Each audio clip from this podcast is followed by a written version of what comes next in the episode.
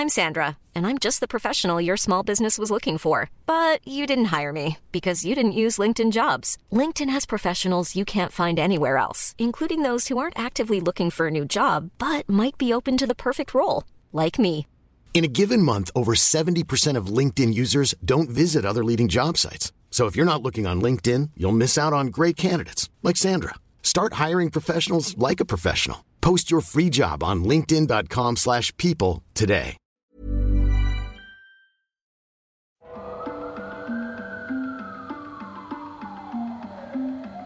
Para sa mga mahihilig makinig ng mga true crime stories and mysteries, subscribe to Takip Silim True Crime and Mysteries. Narrated by me, Jupiter Torres and Wilmore Loponio. Takip Silim True Crime and Mysteries. Subscribe now.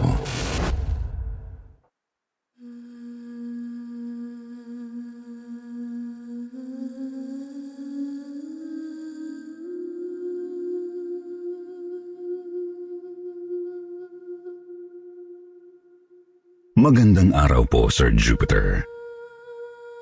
Ako po si JR. Nais ko pong ibahagi ang aming karanasan sa hotel na pinagtatrabahuan namin. Maraming kababalaghan ang aming naranasan sa halos apat o limang taon naming magkakasama sa isang three-star resort hotel sa Laguna.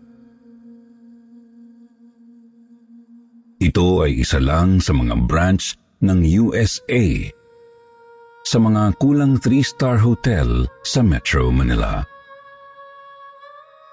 Sa pagkakaalam ko po, ay may branch din sila sa iba pang probinsya. Gabi noon, Sir Jupiter. Halos fully booked po kami. Si Boyet, ang aming room attendant, ay may duty sa magkatapat na function room. Sa kabila ay halos may dalawang daang guest na nagsiseminar at yung medyo maliit na function room ay walang tao. Pero may nakareserve na rin doon sa mga susunod na araw. Gabi na nang matapos ang seminar na ginawa sa function hall ng isang kilalang kumpanya na naka-check-in sa amin dahil doon si Boyat na lang at ibang banquet service ang natira sa hotel. Maya-maya raw ay biglang umingay sa sarado ng function room na animoy may nagwawala. Halos itaob nito ang mga mesa at ihagis ang mga upuan. Maging ang mga baso ay nagkabasag-basag.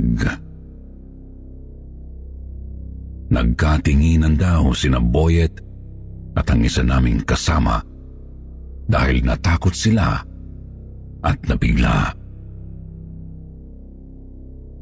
Dahan-dahan daw nilang binuksan ang function room dahil alam nilang walang tao doon pero gusto pa rin nilang makatiyak.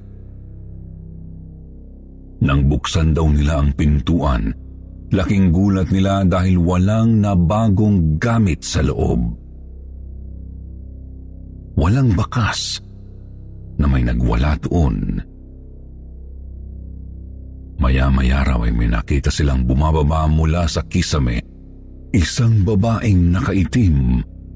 Mabalahibo ang mukha at kamay namumula rin ang mga mata nito.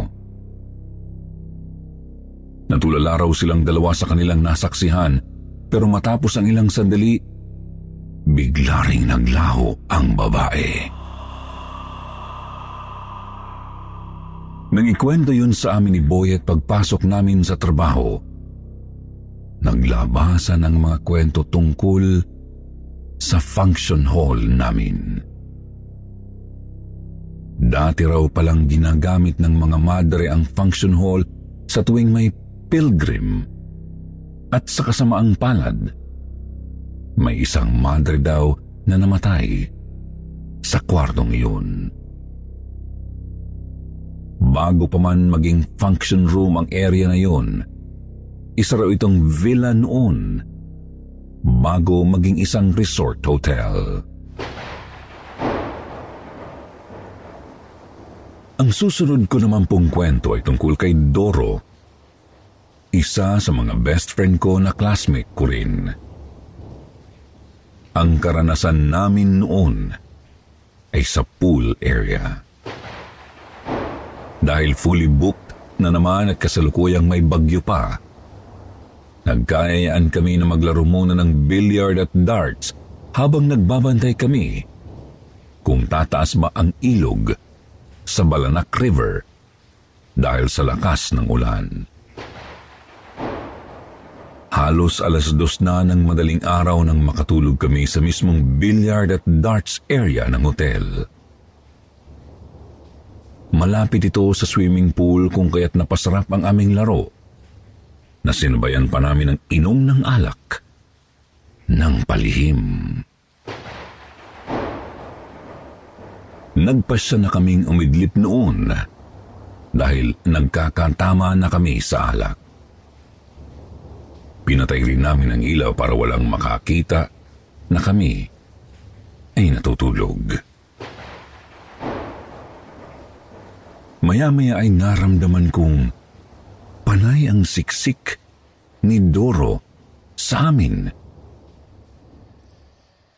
Kinaumagahan na nang ikwento sa amin ni Doro ang nakita niya.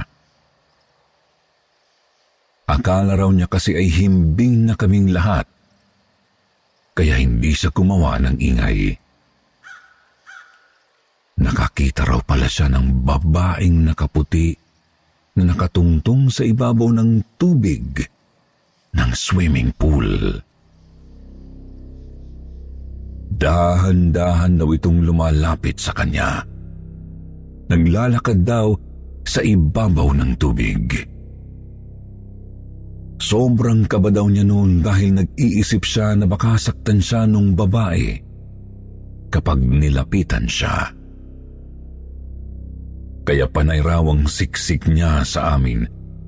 Buti na lang daw ay naglaho rin ang babae bago pa makalapit sa gilid ng swimming pool.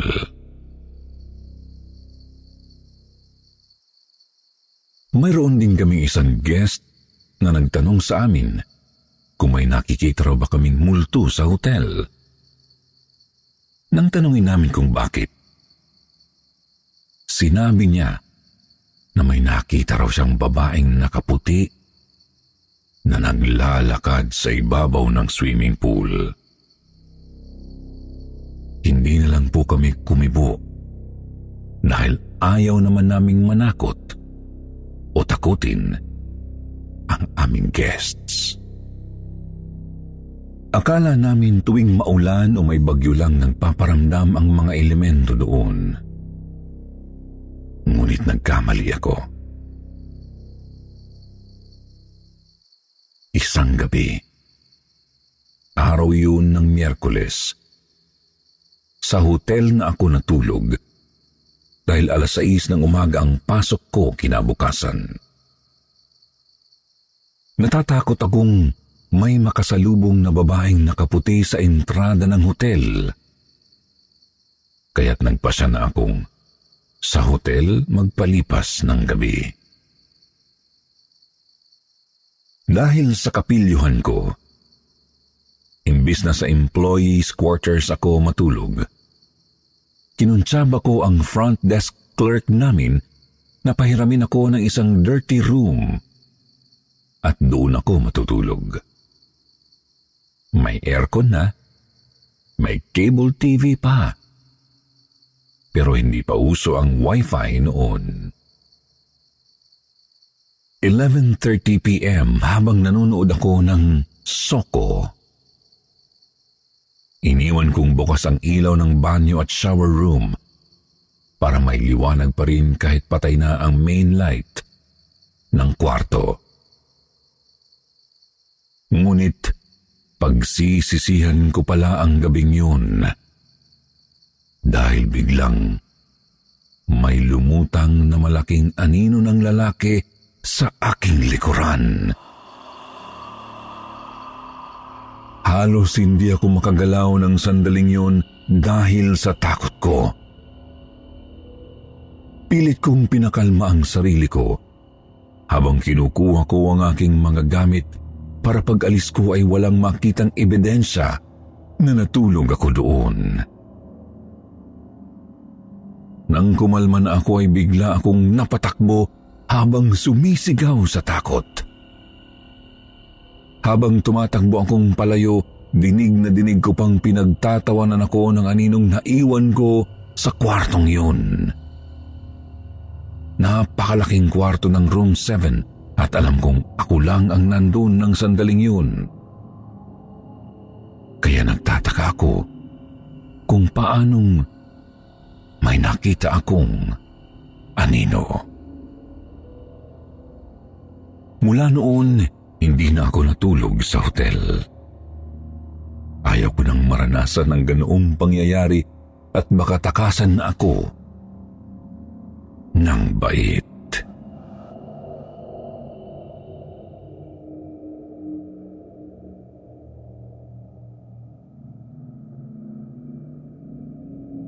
Mga multong kulto?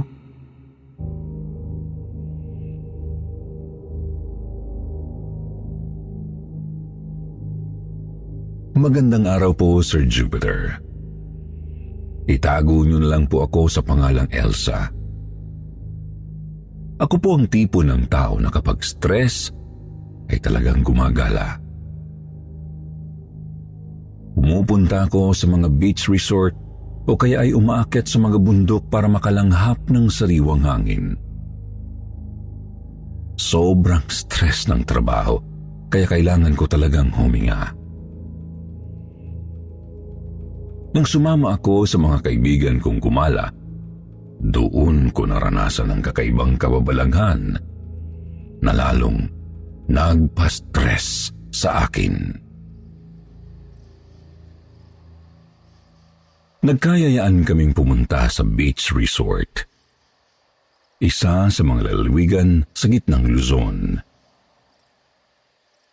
Maganda talaga itong beach na napuntahan namin dahil maalon Tamang trip lang kami nang pumunta doon. Nalaman kasi namin na may mga beach na pwede kang pumunta para maligo lang at hindi mo na kailangang mag-check-in sa hotel. Yun lang talaga sana ang balak namin. Dadayuhin lang ang dagat. Maliligo, magpapalipas ng oras. Tapos, uuwi na. May sasakyan ang isa sa mga barkada ko, kaya nagpapatak-patak na lang kami para sa gasolina. Anim kaming gumala. Kasama ng kaibigan naming may sasakyan ang jowa niya dahil ito ang kapalitan sa pagmamaneho. Maliwanag na nang makarating kami sa lugar. Ang dami ng tao sa kalsada na nagpupunta sa dagat. Yung iba, naglalakad lang. May ilan na may dalang sasakyan. Nang ihinto na ang sinasakyan namin, kanya-kanya kami ng takbo sa dagat para makita ito. Maganda talaga doon. Mahilig din kasi kami sa dagat. Tapos itong isa kong kaibigan, nagtanong siya doon sa lalaking nag-iistima ng turista. Tinanong niya kung anong oras daw yung maalon ang dagat. Kasi nung dumating kami, payapa ang alon. Ang sabi naman ng lalaki, yung napuntahan daw naming dagat ay hindi maalon. Kalmado lang talaga ito. Kung gusto raw namin ng maalon, pumunta raw kami sa parte ng dagat na may alon. Itinuro pa niya sa amin ang ibang parte ng lugar kung saan maalon daw, pero kailangan daw doon na magrenta ng cottage. Eh mura lang naman ang cottage nang tanongin namin kung magkano, kaya nagpasama kami doon. Agad kaming kumuha ng cottage dahil napansin namin na marami ang nag inquire Baka kasi magkaubusan. Yung cottage kasi dito ay mga gawa-gawa lang ng mga taong nakatira malapit sa dagat para sa kanilang extra income. Matibay naman ang cottage kahit gawa sa kawayan at trapal. Kaso nung medyo tumataas na ang araw, mainit na sa cottage kahit may bubong ito. Nalaman namin na may isang bahay na ginawang hotel. Saktong kakaalis lang daw ng umukupa sa isang kwarto kaya nabakante ito. Dahil kaya naman naming upahan ang isang kwarto, nagpasya kami na kunin yun kasi nagkasundo rin kami na magpalipas na ng gabi sa lugar na yon.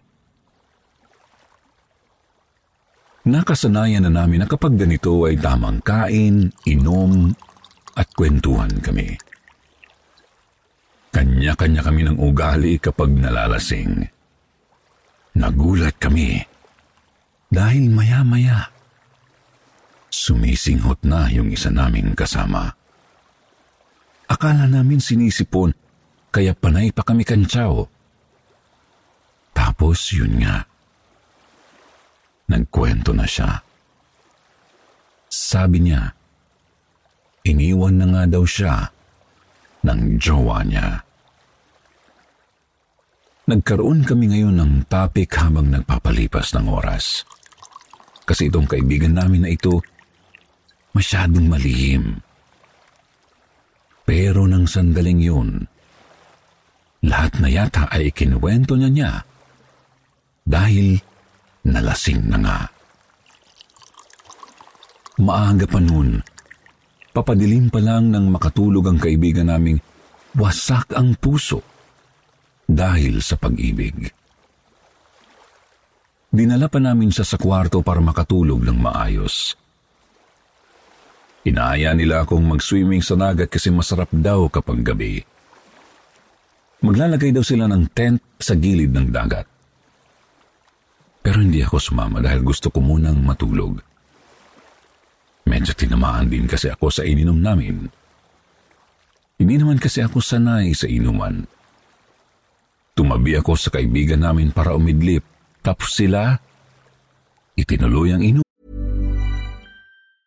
I'm Sandra, and I'm just the professional your small business was looking for. But you didn't hire me because you didn't use LinkedIn jobs. LinkedIn has professionals you can't find anywhere else, including those who aren't actively looking for a new job but might be open to the perfect role, like me. In a given month, over 70% of LinkedIn users don't visit other leading job sites. So if you're not looking on LinkedIn, you'll miss out on great candidates like Sandra. Start hiring professionals like a professional. Post your free job on linkedin.com/people today. A lot can happen in three years, like a chatbot may be your new best friend. But what won't change? Needing health insurance. United Healthcare Tri Term Medical Plans, underwritten by Golden Rule Insurance Company, offer flexible, budget friendly coverage that lasts nearly three years in some states. Learn more at uh1.com. Man, sa gilid ng dagat. Mahimbing na akong natutulog nang maalimpungatan dahil nakarinig ako ng naglalakad sa kwarto. Naisip ko na yung kasama ko ay nagising na at bumangon kaya hinayaan ko na lang.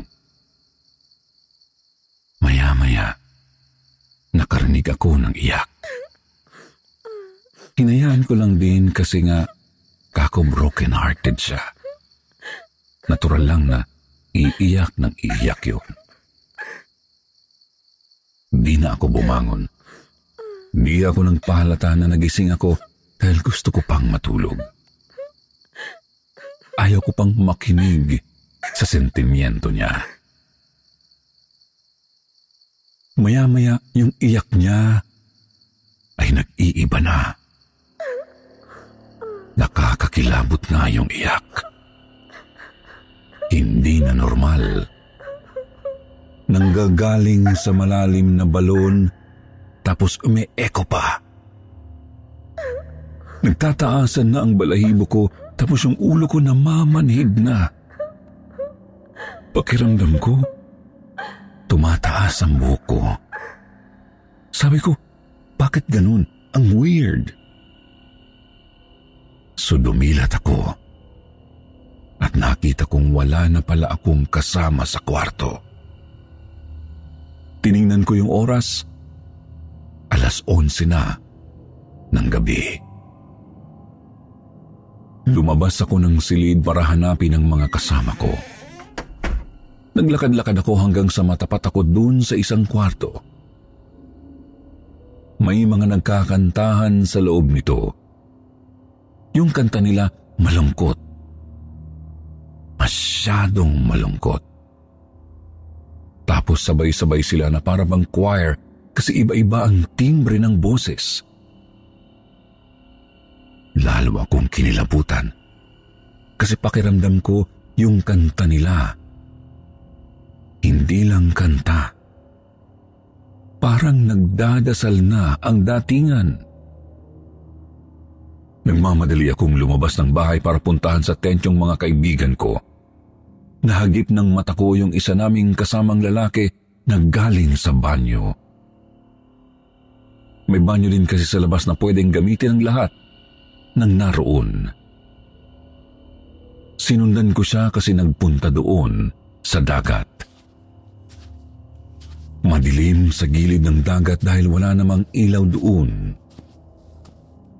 Pero nagtataka ako kasi yung kasamahan naming sinundan ko ay kitang-kita kong naglalakad papunta sa dagat. Nagliliwanag siya. Hindi ko na siya sinundan kasi ayaw ko pang maligo. Inahampas kasi ako ng malamig na hangin ng oras na yun. Kaya nagtataka ako kasi kako ang tibay ng balat niya, nagawa pa niyang lumangoy kahit napakalamig. Tiningnan ko ang kahabaan ng gilid ng dagat kasi hinahanap ko kung saan sila naglagay ng tent. Hanggang sa may nakita akong tent na nakatayo. Pinuntahan ko yun. Nagtataka ako kasi ang liit naman ng tent na nilagay nila Kako hindi sila kasya dun. Baka kako hindi yun ang tent na ginawa nila.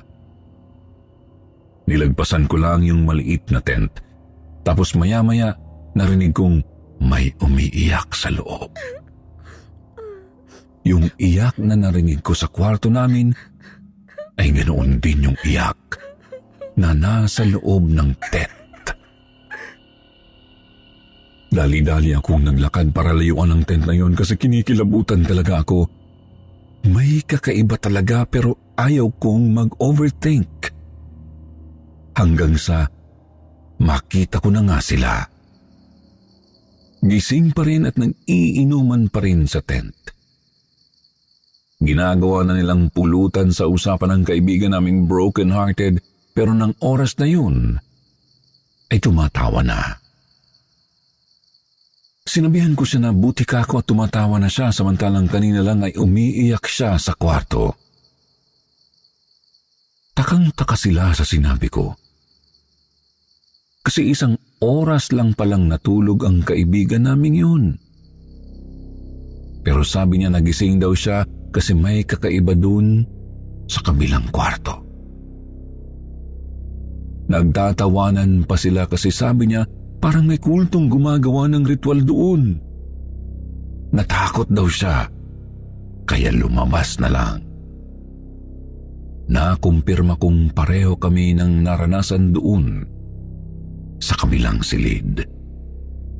Tapos sabi pa niya, hindi raw siya yung umiiyak na narinig ko dahil hindi naman daw siya umiyak ng magising. Nakita ko rin na kasama nila ang kaibigan naming nakita ko pang nag-swimming sa dagat. Tinanong ko siya kasi hindi siya basa. Ang sabi niya, hindi naman daw siya umaalis sa tent. Hindi raw siya nagpunta sa banyo at hindi rin siya naligo sa dagat kasi malamig. Dali-dali akong nakisuksok sa loob ng tent dahil lalo akong kinilabutan pero ginawa lang nilang katatawanan ang nangyari sa akin. Eh ganon talaga kami. Puro kalokohan. Habang nagkakatuwaan kami, nakita namin na lumabas yung babae sa isang tent na nadaanan ko. Natatanaw kasi yung tent niya mula sa pwesto namin. Sinabi ko pa sa kanila na umiiyak yung babaeng yun ng madaanan ko. Nagbibiruan pa kami na baka broken-hearted din. Naglalakad siya papunta sa dagat. Nagkakantsawan kami na may pustahan na hindi yan makakaligo ng matagal kasi nga sobrang lamig ng hangin. Habang tinatanaw namin siya, nagulat kami na bigla na lang nawala yung babae. Noon na kami nagtatanungan kung multo ba yun. Tao pa ba yun? Pare-pareho naming nakitang naglaho siyang bigla. Dahil sa takot namin kanya-kanya kaming takbuhan pabalik sa kwarto. Sabi namin pinapatulog na kami kasi ang iingay namin. Kami lang ang nagpapatugtog pa sa tabi ng dagat kahit gabing-gabi na. Baka may nagagambala na kaming nananahimik. Yung iba sa amin ay natulog na. Tatlo na lang kaming naiwang gising dahil parehong mga hindi makatulog. Tamang scroll lang kami sa internet. Tahimik lang kami dahil baka may maistorbo na naman. Maya-maya, nagkatinginan kaming tatlo. Kasi bigla na lang naming narinig na nang iingay yung mga nasa kabilang kwarto. Hindi naman sila nagwawala, pero ang iingay ng mga kilos. May naghihila ng upuan. May mga yabag na mabibiga. Tapos may mga bulong kaming naririnig. Nag-uusap sila ng pabulong. Nagsesenyasan kaming tatlo kung pare-pareho naming naririnig tapos pare-pareho kaming tumango. Maya-maya, naririnig na naman namin na kumakanta sila tapos napalitan ng iyakan. Sa takot namin pinaggigising na namin yung mga kasama naming katutulog pa lang, sinabihan naming umalis na kami sa lugar na yon dahil baka kung ano pa ang mangyari. Takang-taka sila kasi paggising nila, bumalik sa normal ang lahat. Tumahimik ang paligid na parang walang nangyari. Ang sabi ng kaibigan naming may sasakyan, maghintay na lang daw kaming lumiwanag bago umalis. Dahil sa nangyari lahat na lang kami ay hindi natulog at hinintay na lang na mag-umaga. Alas 4 na nang magligpit kami ng gamit. Niligpit na rin ng mga lalaki ang tent. Alas 5 nang makita naming gising na yung may-ari ng bahay na inupahan namin. Naglalakad-lakad siya na parang nagbibisita. Nagpaalam kami sa kanya na aalis na. Tinanong pa kami kung bakit daw ang aga. Sabi na lang namin na malayo pa kasi ang uuwian namin tapos tinanong namin kung sino yung nasa kabilang kwarto, bakit hindi lumalabas ng silid? Gulat na gulat kami. Nang sabihin niya na wala naman daw kaming ibang kasama sa bahay na yon.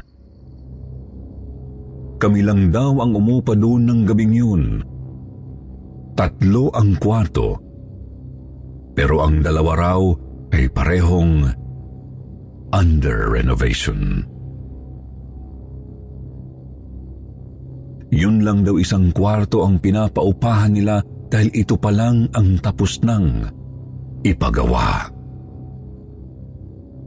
Dahil dun, sinabihan namin ang may-ari na ipabless muna ang bahay na yun dahil mukhang ayaw paupahan ng mga naninirahang hindi nakikita. Lumang bahay pala nila yon at lumipat na sila sa medyo may kalayuan, kaya naiwang bakante. Matagal din daw itong hindi na nagagamit bago nila napagpasyahan na paupahan sa mga gustong mag-overnight. Hindi na namin inusisa ang history ng bahay kung bakit may nagmumulto doon. Kasi grabe na ang kilabot namin. Natatakot kami na baka sundan pa kami nung mga multo. Nalaman din namin na nang gabing yun, wala ring ibang tent ang nasa dagat. Kami lang din pala ang naglagay ng tent doon dahil ang mga nag-overnight ay umupa rin ng hotel. Doon namin nalaman na multo nga talaga ang mga nakita namin.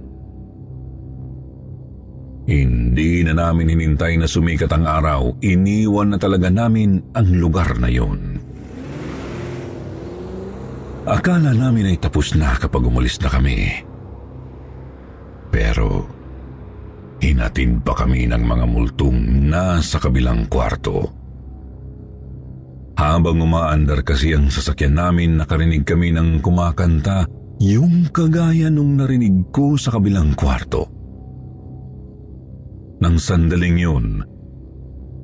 Pare-pareho namin yung narinig. Napalingon kami at nakita naming may nagpuprosesyon na grupo ng mga nakaputi. Maliwanag ang suot nilang puting damit, parang kumikinang sa dilim. Naglalakad sila sa gilid ng dagat habang bitbit ang sulo. Alam kong hindi sila tao dahil kitang-kita ko na wala silang mga paa.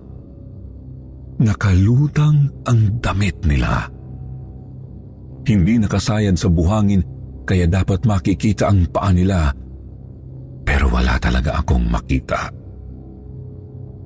Nang tingnan ko ang ulo nila, purong itim lang ito. Pati ang kamay nila ay purong itim parang anino.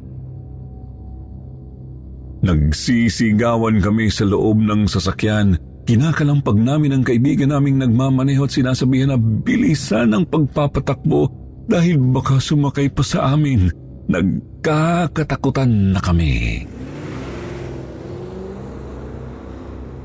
Bago namin itinuloy ang biyahe pa uwi, dumaan muna kami sa simbahan na mabuti na lang ay maagang nagbubukas.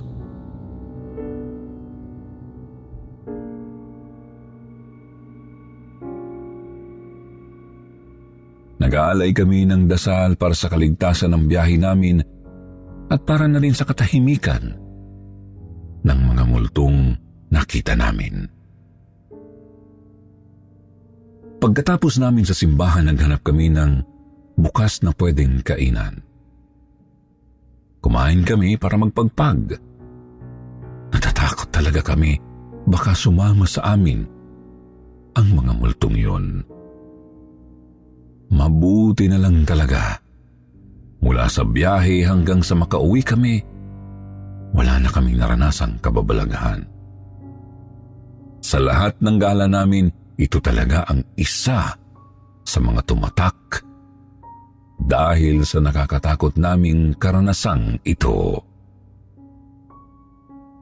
Sa lahat ng kagaya naming mahilig gumala, minsan din ba ay nakaranas kayo ng kababalaghan? Dito kasi sa karanasan naming ito, naging bukas ang isipan namin na talagang mahiwaga ang mundo.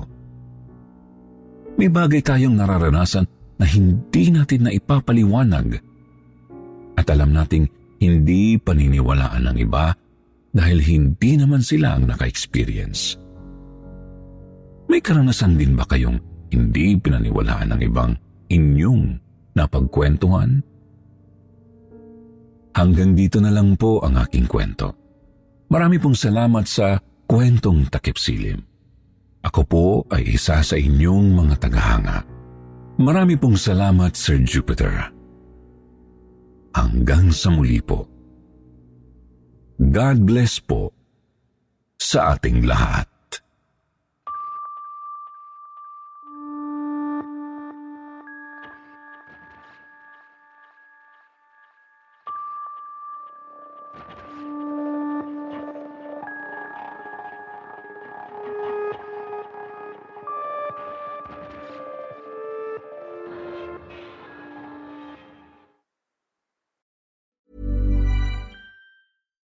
It's Paige DeSorbo from Giggly Squad. High quality fashion without the price tag. Say hello to Quince. I'm snagging high-end essentials like cozy cashmere sweaters, sleek leather jackets, fine jewelry, and so much more. With Quince being 50 to 80% less than similar brands. And they partner with factories that prioritize safe, ethical, and responsible manufacturing. I love that. Luxury quality within reach. Go to quince.com slash style to get free shipping and 365 day returns on your next order. Quince.com slash style.